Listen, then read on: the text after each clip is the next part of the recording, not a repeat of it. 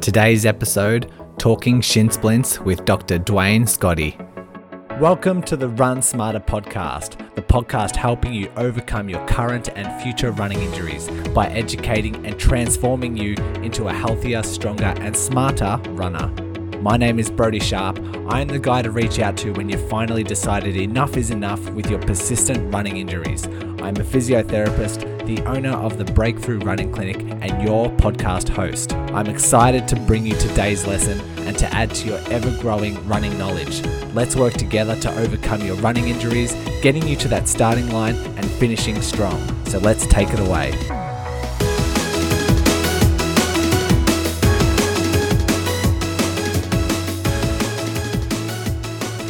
We're doing something a little bit different this episode.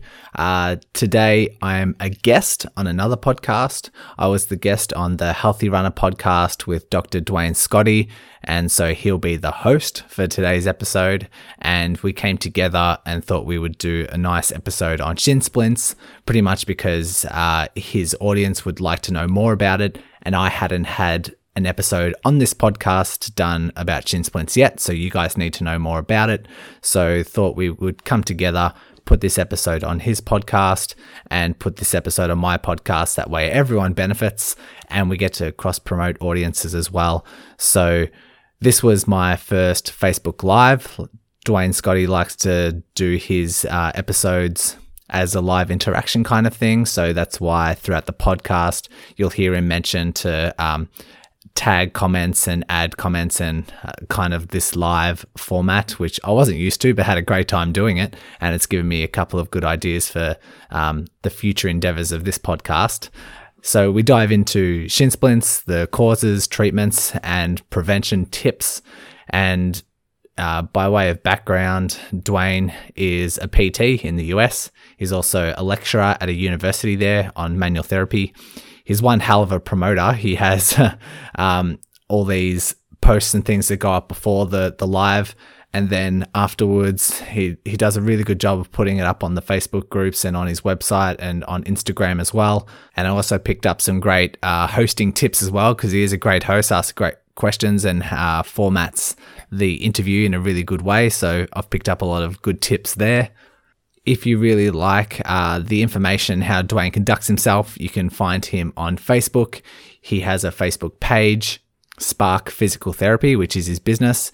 He also has the website Spark Physical Therapy, and you can find him on Instagram, Spark Your Training, and his podcast. So his podcast is the Healthy Runner podcast jump on there, have a listen.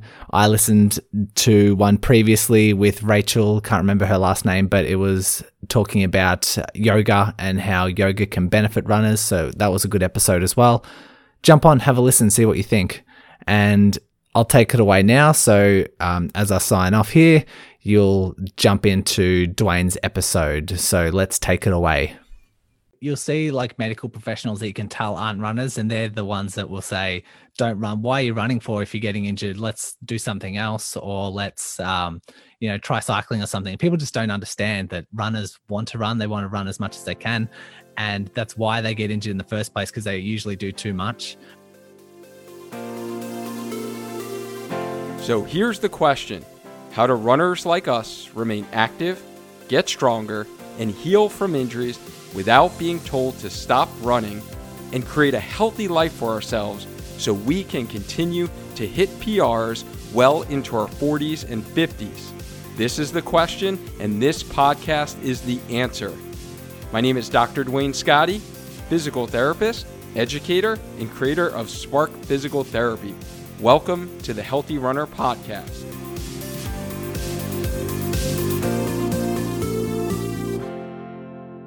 All right, we are live. It is Monday night, which means it's Monday night Spark Live. And we have a very special guest for us tonight. We are talking about do your shins hurt when you go for a run? So, have you ever been on a run and wondered, why does the front of my leg hurt? Right? Were you thinking to yourself, should I be running through this shin pain? So this can be common for a lot of new runners, especially just starting out, or experienced runners who are stepping up their training. They're adding that volume, they're adding some heavy duty mileage, or they're adding in lots of speed work. So that is why I'm super excited for tonight's episode to have a fellow podcaster and running physio all the way from down under as our special guest for a Monday night Spark Live show. So those of you who are hopping here on the live, just type in live, and those watching the replay, just type in hashtag team replay. So I know you caught it. So our special guest today is actually coming to us across the globe, where it's actually Tuesday morning for him. And so he's adding a little Tuesday morning spark for all his local folks. uh, so Brodie is the host of the Run Smarter podcast and owner of Breakthrough, Breakthrough Running Clinic and he has an expertise in helping runners and will be sharing with us causes, treatment, recovery, and prevention of shin splints so you can finally get rid of them once and for all. So, welcome, Brodie. Thanks, Duane. Thanks for the invite. So, let's start out with our little dynamic warm up. So, tell us who you are, where you're from, and why do you like to run or work with runners? Uh, yeah, so like you said, my name's Brodie. I'm from Melbourne, Australia. And why I like what, well, I started off as a runner to start with and loved it just basically because it made me feel good getting out in nature and just loved the feeling that it gave me. And then that sort of triggered a passion with treating runners as soon as I'd get a runner into the clinic and find out that they're a runner that like I just got so excited and just wanted to talk about everything running and so that passion kind of just elevated my physio game and then just took it from there. No, it's great. And how long have you been a physio? I graduated in 2012. So this would be my eighth year as a physio. Nice. And so for those of you in the States, uh, we are actually the only country in the world that calls our profession physical therapy. Everywhere else in the world, we are called physiotherapist. Uh, so, what is your running background, Brodie? Um, so I started off running after getting home from a six month trip and I was feeling like really sluggish and uh, quite unfit. and there was a lot of beers involved and a, a lot of like sightseeing and just, you know, um, going quite easy on the exercise. And when I got home, my sister was starting to train for a half marathon and wanted someone to help. And so I'm like, yeah, yeah, I'll give it a try. And from there, just decided just to build up to the half marathon status. And uh, at the stage, my training sort of progressed quite quickly. And I changed that half marathon to a full marathon. Um, and yeah, it, it was just a passion that just triggered from there. Wow, nice. So, what is your favorite distance to run now? Um, I'd say like throughout my whole entire running career, my favorite distance keeps coming back to the half marathon. That's probably your most popular answer. I think it's just yeah. that the answer that's just like it's not grueling, doesn't take like six months of training, but it's still challenging enough for you to feel really rewarding afterwards and feel like you've put in a really decent effort and something that you're really proud of. Uh, in the last, say, 12 months or so, I've kind of shortened that distance and taken my passion towards like 5 10k trail type of races and challenging with like the the hills and the changing directions hurdling over tree trunks and that kind of stuff has uh, been a, a spark and a new passion of mine. Nice. Well it definitely activates some different muscles that's for sure.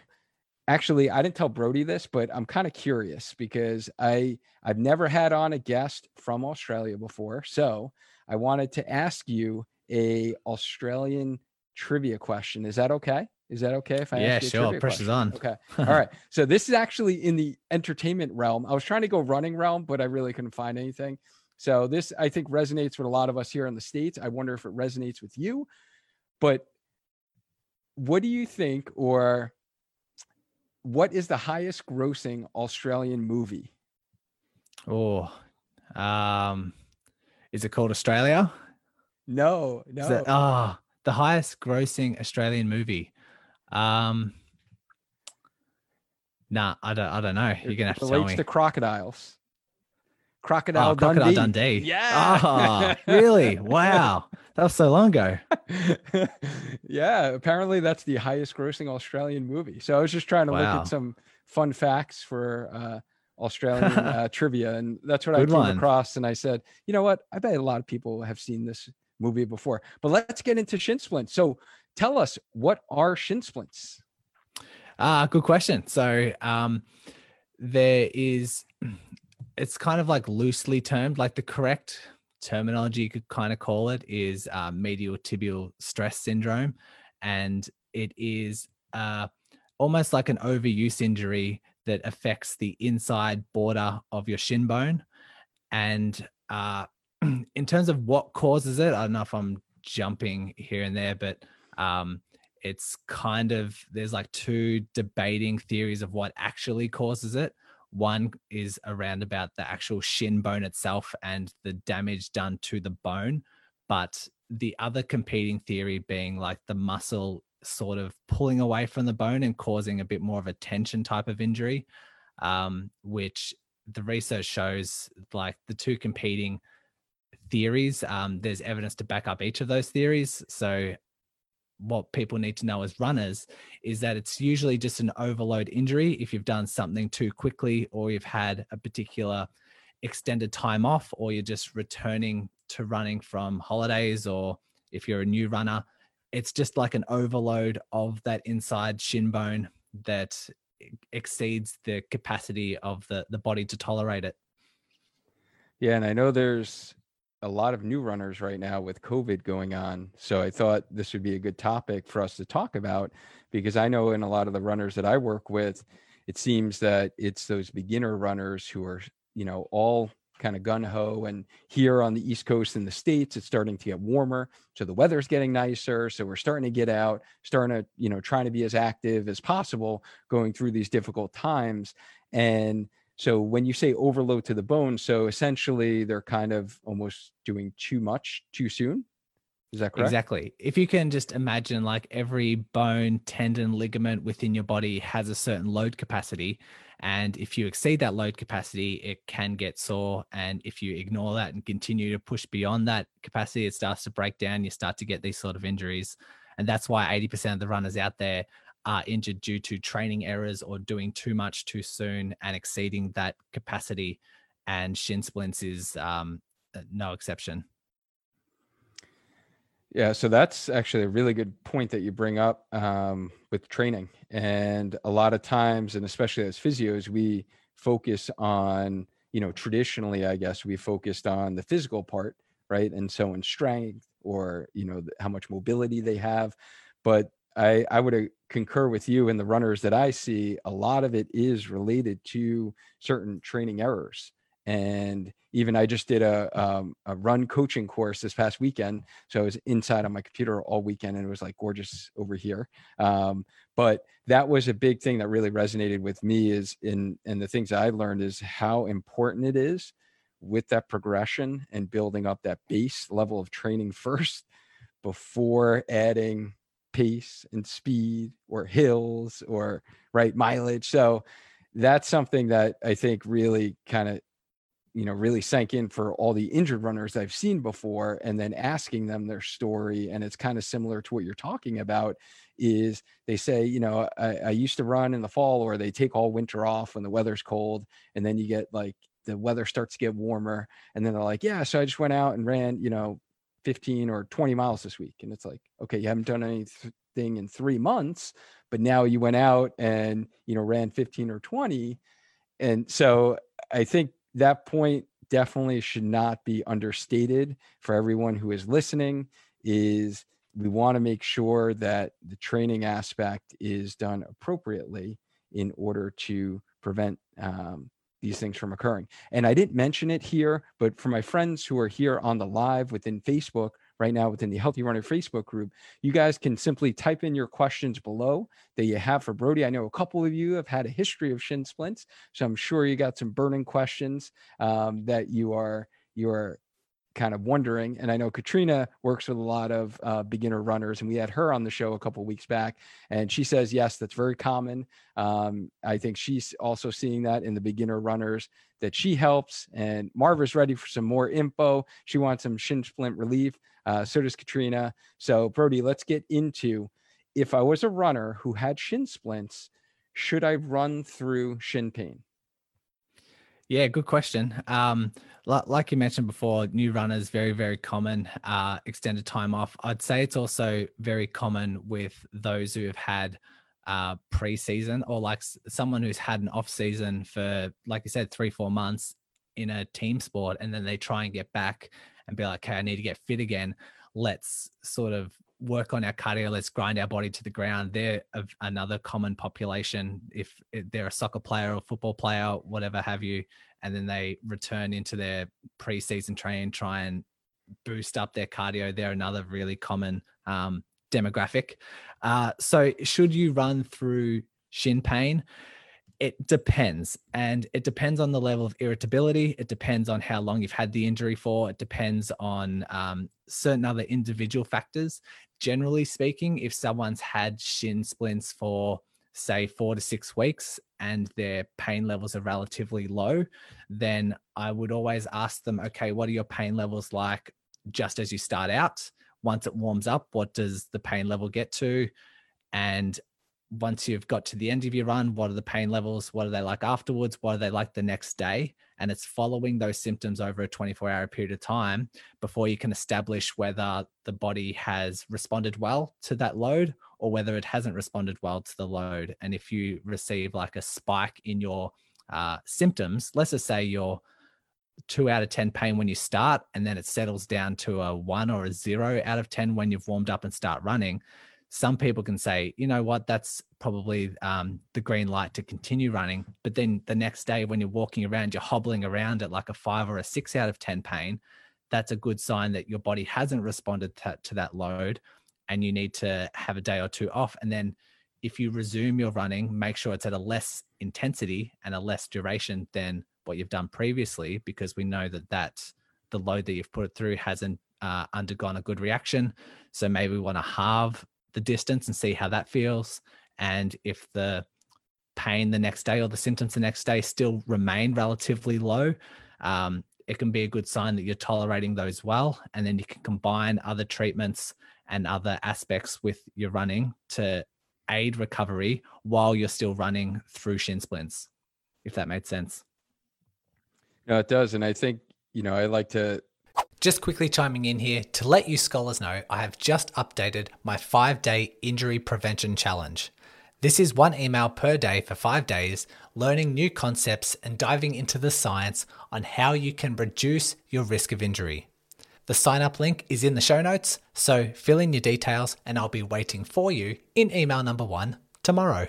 Think about that as what is the level of tissue irritability, right? How irritable are those tissues? And that's kind of what you're talking about in monitoring how the pain is currently or after a run and then seeing i like how you talked about you know monitoring it for that 24 hours and seeing how does it respond to give you an idea on how to make that judgment on whether or not it is okay to be able to run with that pain so that was great yeah. so we we do and have, I'll, add there yeah. as well it doesn't have to necessarily be zero. So the the message to get across is for most runners under the right guidance the pain doesn't have to be zero with running. And i've even just this morning um, p- posted a, an article about achilles tendinopathy and uh, like the rehab. Did you see that one? I did yeah. And it, had like this um, pain monitoring module that uh, they follow and this zero to two out of ten pain is actually safe for a runner, but then you have the between the two to five out of ten pain is acceptable, but we're kind of in, we're kind of wary of it, and then anything greater than five to ten or greater than five out of ten is considered like a high risk zone. And if you're rehabbing your tendons and rehabbing your injury, and while you're rehabbing that that injury, you're running at the same time, we want to make sure that those pain levels are towards zero, but it doesn't have to be zero. I think you bring up a great, great point because that is still a common misconception within the traditional medical world in that, you know, the runner needs to be out of pain. So most traditional medical providers will say, okay, you have pain, stop running. And then when you don't have pain, try it again right and say it's okay let's just stop running and stop doing what you love and then make sure you're not having pain and then you know what hopefully you're just lucky this time and go back to doing the same thing you did and well fingers crossed that it doesn't come back But Yeah. I like what you said is that a lot of those injuries are typically more chronic and load. And I love a lot of what you talk about on your podcast is kind of managing that load and building up the resiliency in those tissues. So to make sure that they can handle the stress and the load. So I think you're bringing a great, great message to all the running community out there on a lot of the information that you're sharing um, with your community. So I love that. Yeah, I think that you you'll see like medical professionals that you can tell aren't runners, and they're the ones that will say, "Don't run. Why are you running for? If you're getting injured, let's do something else, or let's um, you know try cycling or something." People just don't understand that runners want to run. They want to run as much as they can, and that's why they get injured in the first place because they usually do too much. But you can also when you see a professional who is um, really proficient with seeing runners, they can modify your running in so many different ways. Like the variety can be so much. It can just be as simple as okay, instead of jogging, let's walk hills, let's jog every second minute and walk for every second minute. Let's like, and you just play around with the variables to k- keep the athlete running so that they feel better about themselves uh, while still um, not exacerbating any of their symptoms. Yeah, no, great point. So Sundar has a question here because before we get into treatment, actually, so his question's relevant to kind of causes. He's wondering, does shin splints occur because of running on a specific terrain? I'd say harder surfaces might um, be a particular factor with this. Um, but if we get into like risk factors and we get into treatments and that kind of thing, one of the most common links, if we were to talk about terrain and technique and that sort of thing, is the the uh, rate of um, pronation or like the range of pronation.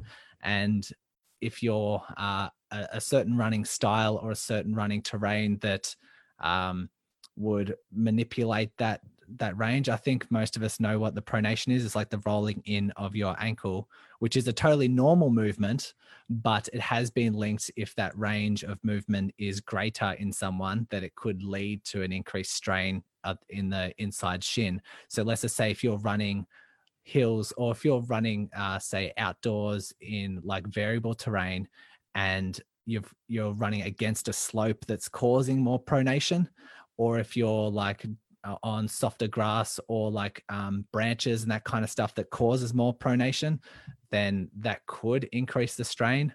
Um, but similar to if you're on harder, say concrete, and you exhibit like a, a crossover running pattern, that could spike the rate of your pronation and could potentially um, increase the strain on the inside of the shin. Um, but it's all on individual circumstances. It depends on how the individual individual is running as well. Great point. And I know just from my clinical experience in working with you know the runners that I see, I, I've seen certain patterns. For some reason, treadmills. I don't know if it's with the bouncing; it's almost too much bouncing. But I've seen shin splints specifically more in treadmill runners, and then you know looking at the other option you talked about was kind of load of the bone um, someone who's running on a really hard surface like i was just um, listening to a podcast the other day actually I was talking about running on like cement or sidewalk and everyone's doing virtual races now and they were kind of saying if you're doing a virtual marathon you know don't map out your course where it's all like sidewalk and it's Hmm. really really hard hard surface um, as opposed to maybe the road or you know something softer that you're not doing your 26.2 on that kind of cement um, type of surface where there's literally no shock absorption.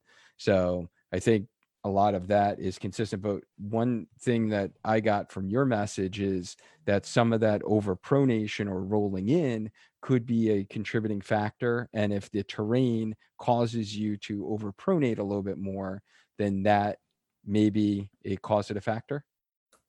Yeah, and I don't want people to um, get really cautious about pronation and overpronation. Like pronation's a totally normal action, and the amount of pronation that you have, like the body will slowly adapt to that amount of pronation that you have. Totally normal. But let's just say if we're using the sidewalk for an example, in some sidewalks there can be a gentle like slope towards the road if if that makes sense for like draining purposes and things. And if you're running on that uh, slope just very like just a couple of degrees that causes one foot to roll to pronate more than the other foot. So your your outside foot um, will pronate more and the other foot will supinate more technically.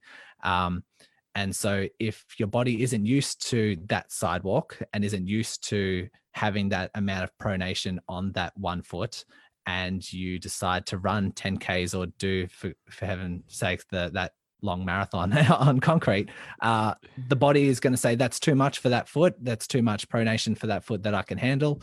If we were to do it in slow doses, I'd get stronger and I'd adapt and I'd, um, you know, prevent that injury from occurring. But for now, you've spiked that uh, load, and therefore we're going to have a reaction to the shin.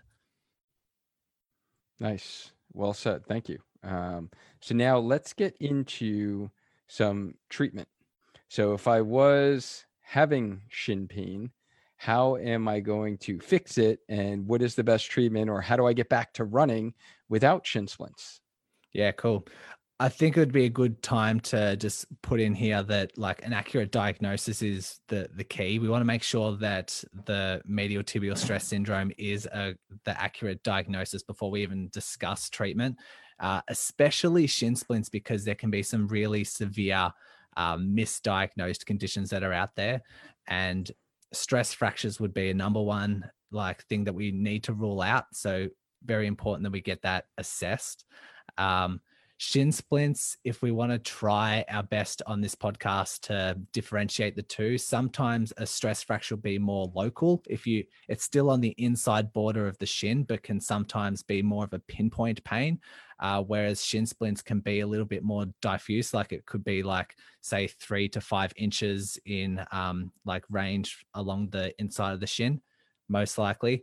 Um, ruling out stress fracture definitely is number one. The other one is compartment syndrome, which can be usually present at the front of the shin, and that can get quite serious as well. So we want to make sure that we're getting that accurate diagnosis.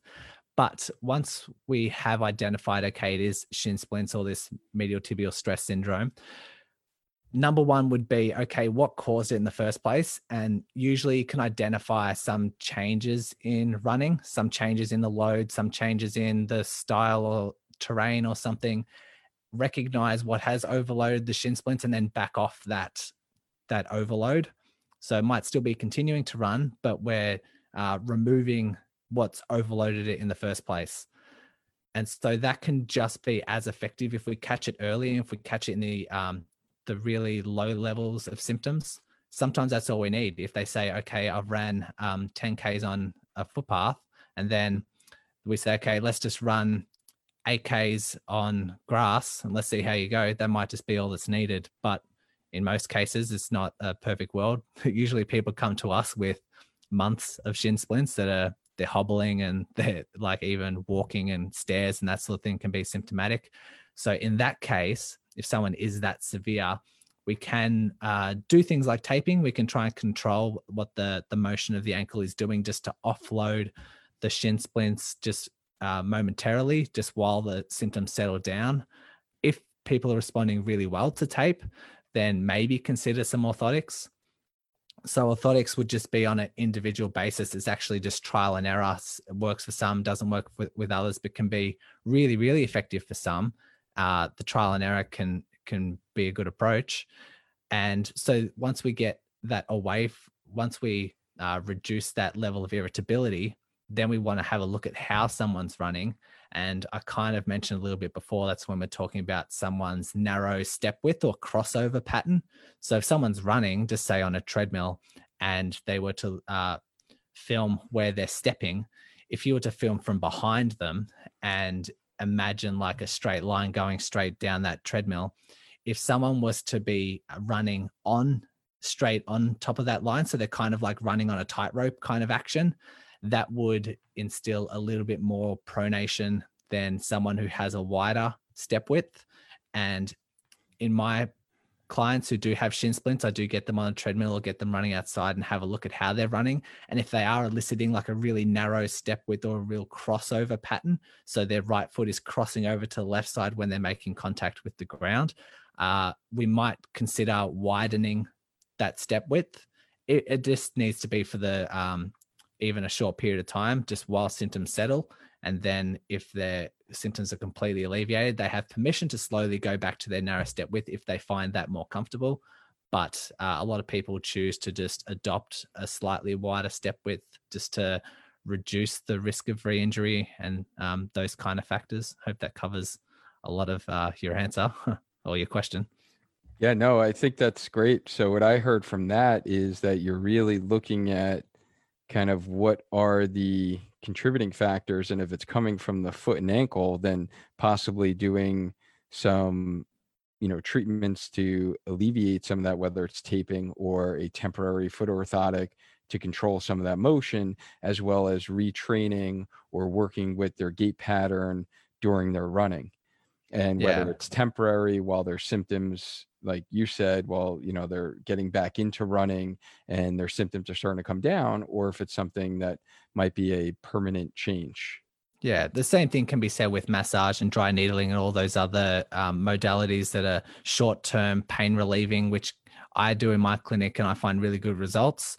Uh, but we do need to start shifting our focus away from that temporary short term relief and toward like a uh, a running sustainable long term kind of plan, which would include the the gait retraining, analyzing their running, analyzing their training programs, see if they're uh, having many spikes in training, just educating them about things like terrain and things like um, increased spikes in load and going away with that knowledge. And that would um, clinically justify you know a, a, sound prevention program and a sound like rehab program because you're educating them on a proper uh, training program and training structure so that it minimizes the risk of these sort of overuse injuries moving forward.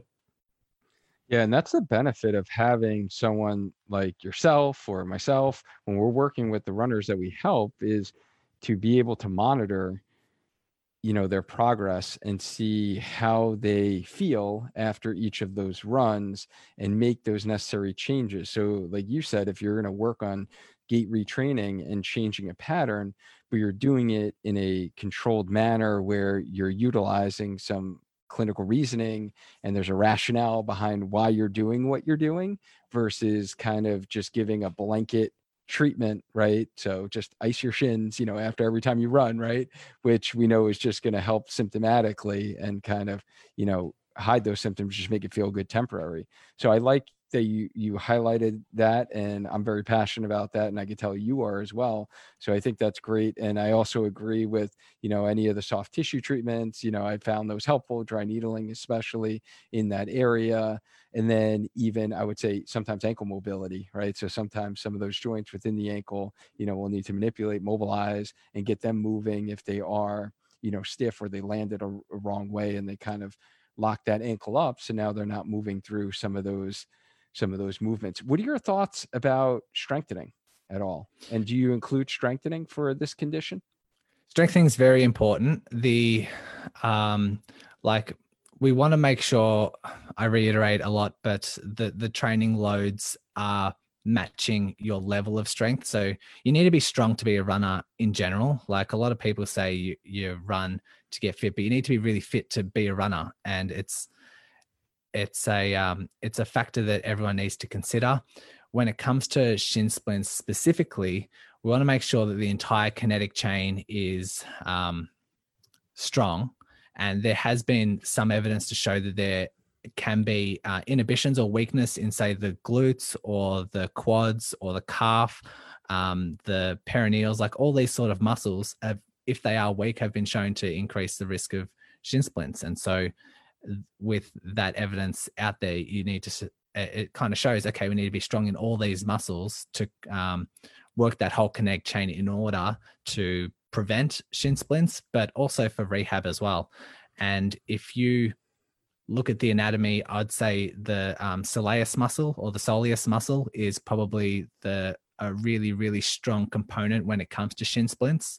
If you have like a cross sectional area of the calf, you'll see that the um, the soleus is the big muscle that's a that forms a part of your calf that actually attaches onto the inside of the shin. Um, there's like fascia that goes from the the soleus onto the inside shin bone, and that has been part of one of the theories when I was talking about that um, traction, that pulling away of the muscle and fascia from the bone that can cause shin splints. In theory, as one of the theories, um, the, the soleus is one of those main muscles, and so if we get that really, really strong, and so it can tolerate more of that load when you're running, then it's going to have less reaction on the shin as it pulls away, if we want to use that derogatory term. But um, yeah, the the soleus muscle itself is so powerful when it comes to running. It uses six to eight times your body weight when you're running, whereas your gastrocnemius, which is the other muscle of your calf, only uses around two to three times your body weight when it runs. So the soleus muscle is so much more powerful where if we strengthen that and build up that capacity, then um, you're setting yourself up really well to uh, not only overcome your shin splints, but then prevent shin splints.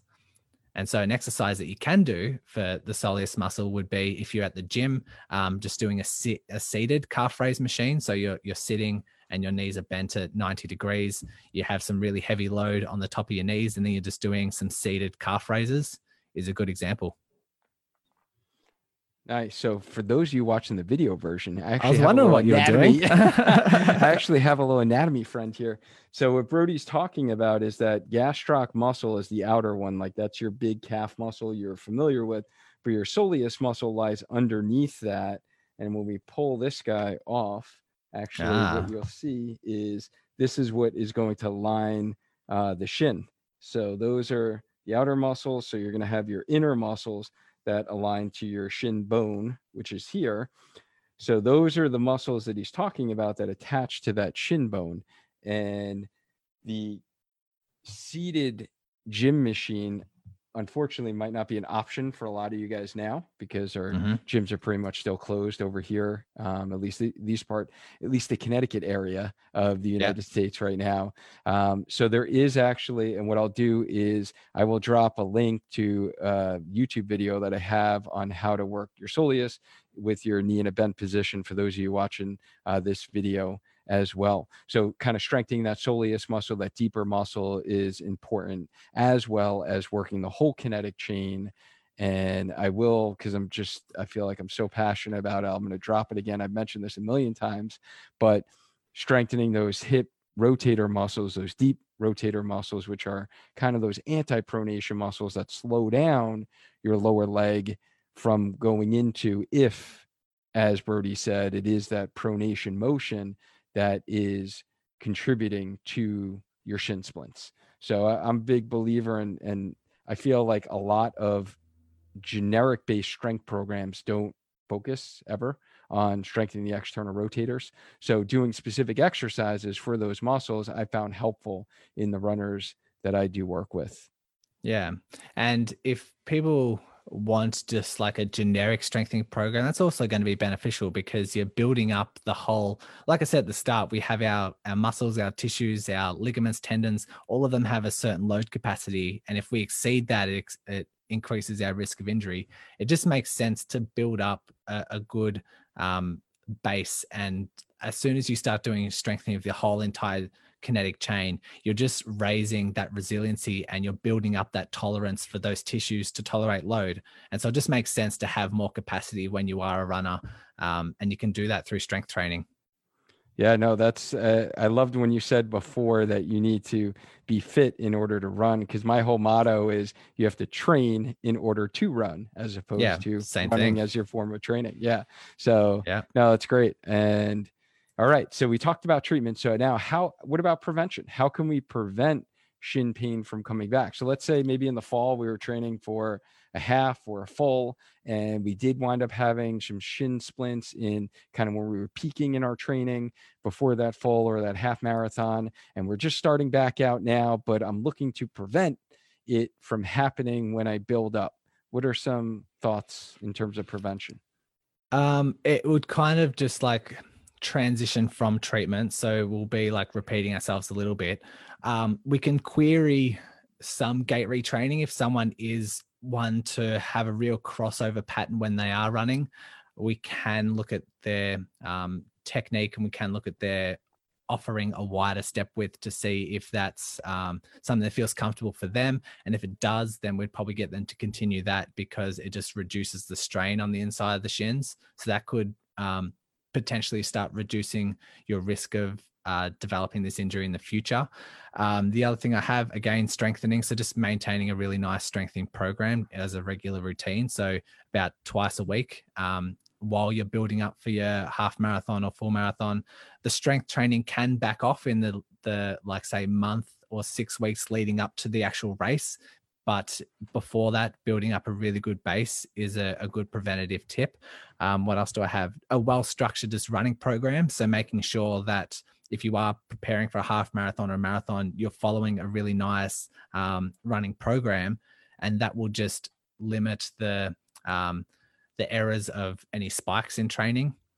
And then the other preventative tip I have, probably not for someone who's training for a race or something, is just to recognize that if you do have an extended time off, if you do have a couple, two or three months off, make sure that when you get back onto the track, make sure it's just very gradual, like 40% of what you would do prior, and then just build up to 50, 60, 70% over the next coming weeks and just providing the body just to adapt as you build up to what the t- the loads that you were used to um, can be a really nice uh, strategy just to implement. And this is one of the the ideas of me starting the podcast and why I've called it the the Run Smarter podcast is because you need to recognize these patterns and you need to recognize the these situations that you put yourself in.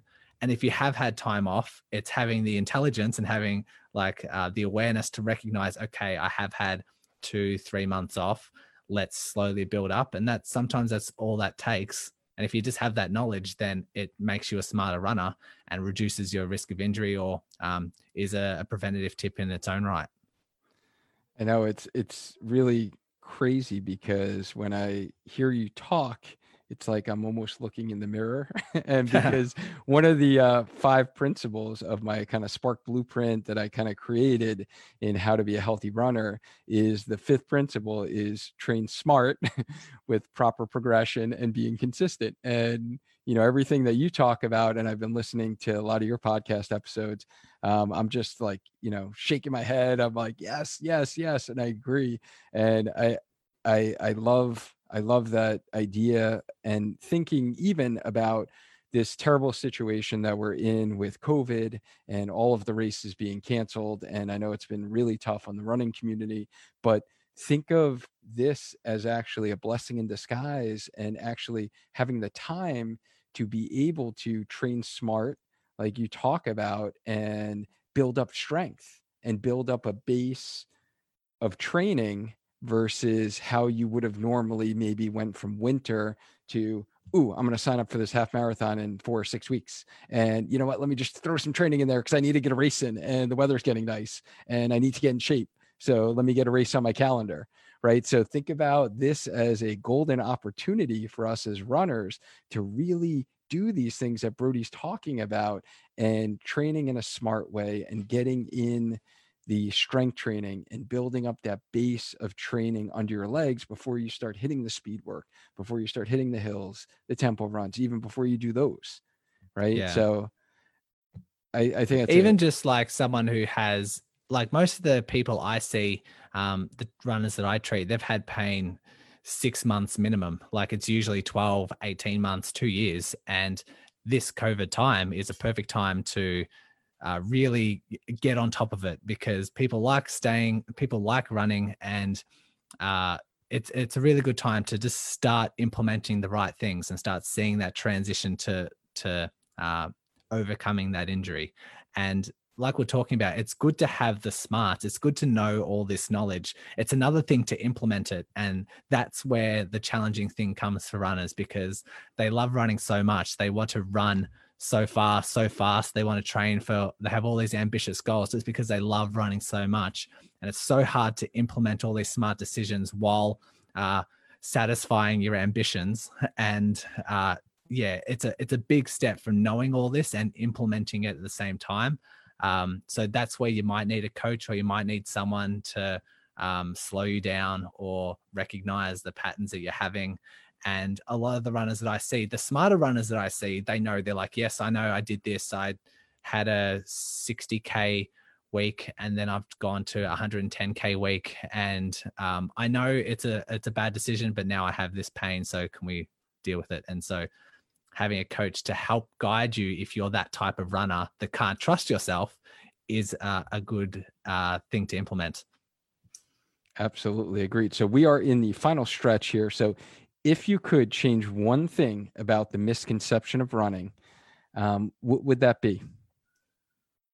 I think we'll open up another can of worms another time for this answer, but I think it's understanding why people get injured. Like a lot of people have the misconceptions of why they've got injured in the first place, and a lot of it is disempowering. A lot of it is um, just well not true, and um, there there could be things like someone comes in they said like oh, i'm always getting injured because my hips are out or i'm always getting injured because my one leg's longer than the other or my feet collapse or my glutes aren't firing. They come up with all these ex- excuses. Well what they perceive is the the mechanism of their injury but then you go through their training loads and they've had a huge spike in their training and they've made these training errors and if your brain and your body believes that you keep getting injured because you have one leg longer than the other, it's not serving you in any way whatsoever. And the evidence shows that it's not serving you any way whatsoever. So, um, might be a topic for another time, but that's just one that I just wanted to throw out there. No, I think that's great. I think that's great. Um, so I'm sure there are going to be many runners who heard this Healthy Runner podcast or watched the video on the Spark Your Training YouTube channel and want to learn more about how you help runners. How can they get in touch with you, Brodie? Uh, so you, if those who love Facebook groups and things, you, I've got my own Facebook group. So the Run Smarter podcast, if you want to just look at that and um, join that. I am quite active on Instagram. So my handle is brody.sharp, and that's sharp with an E at the end. Uh, I am on Twitter, less active on Twitter, but still there. Brodie Sharp is my handle. And if someone wants or is interested in um, the podcast itself, you can just type in um, the Run Smarter podcast wherever you're, you're listening. And uh, my last sort of plug, I guess, is my website. So, uh, breakthroughrunning.physio is my website. If you want to learn more about me and if you want to learn more about online physio and how it can help you, uh, they can go there. Yeah, no, your website is very, very good. a lot of great resources on there. And actually, Instagram is how we connected. So we connected yeah. on Instagram uh, a couple of months back there. So yeah, Brodie's on Instagram, and uh, you can find them there. So if you guys have found this talk helpful, for those of you watching on Facebook, whether it's the live or the replay, please hit that like, hit the love button, show Brodie some love from us over in the States. And, you know, we appreciate him coming on, sharing his expertise with us, and taking the time to chat with us uh, tonight for us and in the morning for him. So please also if you have a friend who has shin splints, share this episode with them, whether you're listening to the podcast episode or you're watching this on Facebook and, you know, share it with the friend who can help out there. So thank you again, Brodie, for taking the time to educate us all. And thank you all for those that jumped on here on the Facebook Live. Um, if you listened on the podcast or if you watched on the YouTube channel, um, we greatly appreciate it. Remember, every Monday night within the Healthy Runner Facebook group, we go live at 8 p.m. Eastern Standard Time. Uh, so keep us in mind in your schedule if you want to get any of your running questions answered. So thanks again, Brodie. I appreciate it. Thank you very much. Um, if anyone does want to follow me as well and has someone with shin splints, I do have uh, an online course as well that will be on the the social media links that I have, and there's a really nice module on shin splints if anyone wants to dive into the online course. Um, but yeah, it's it's been great to come on and talk about all these sort of things, and hopefully, it's provided a lot of knowledge for the runners. And yeah, appreciate you having me on. Yeah, no, this has been great. So thank you guys again. Stay active, stay healthy, and just keep running. Until next time. Thanks for listening to another episode of the Running Smarter podcast. I hope you can see the impact this content will have on your future running. If you want to continue expanding your knowledge, please subscribe to the podcast and keep listening. If you want to learn quicker, jump into the Facebook group titled Become a Smarter Runner. If you want tailored education and physio rehab, you can personally work with me at breakthroughrunning.physio. Thank you so much once again, and remember, knowledge is power.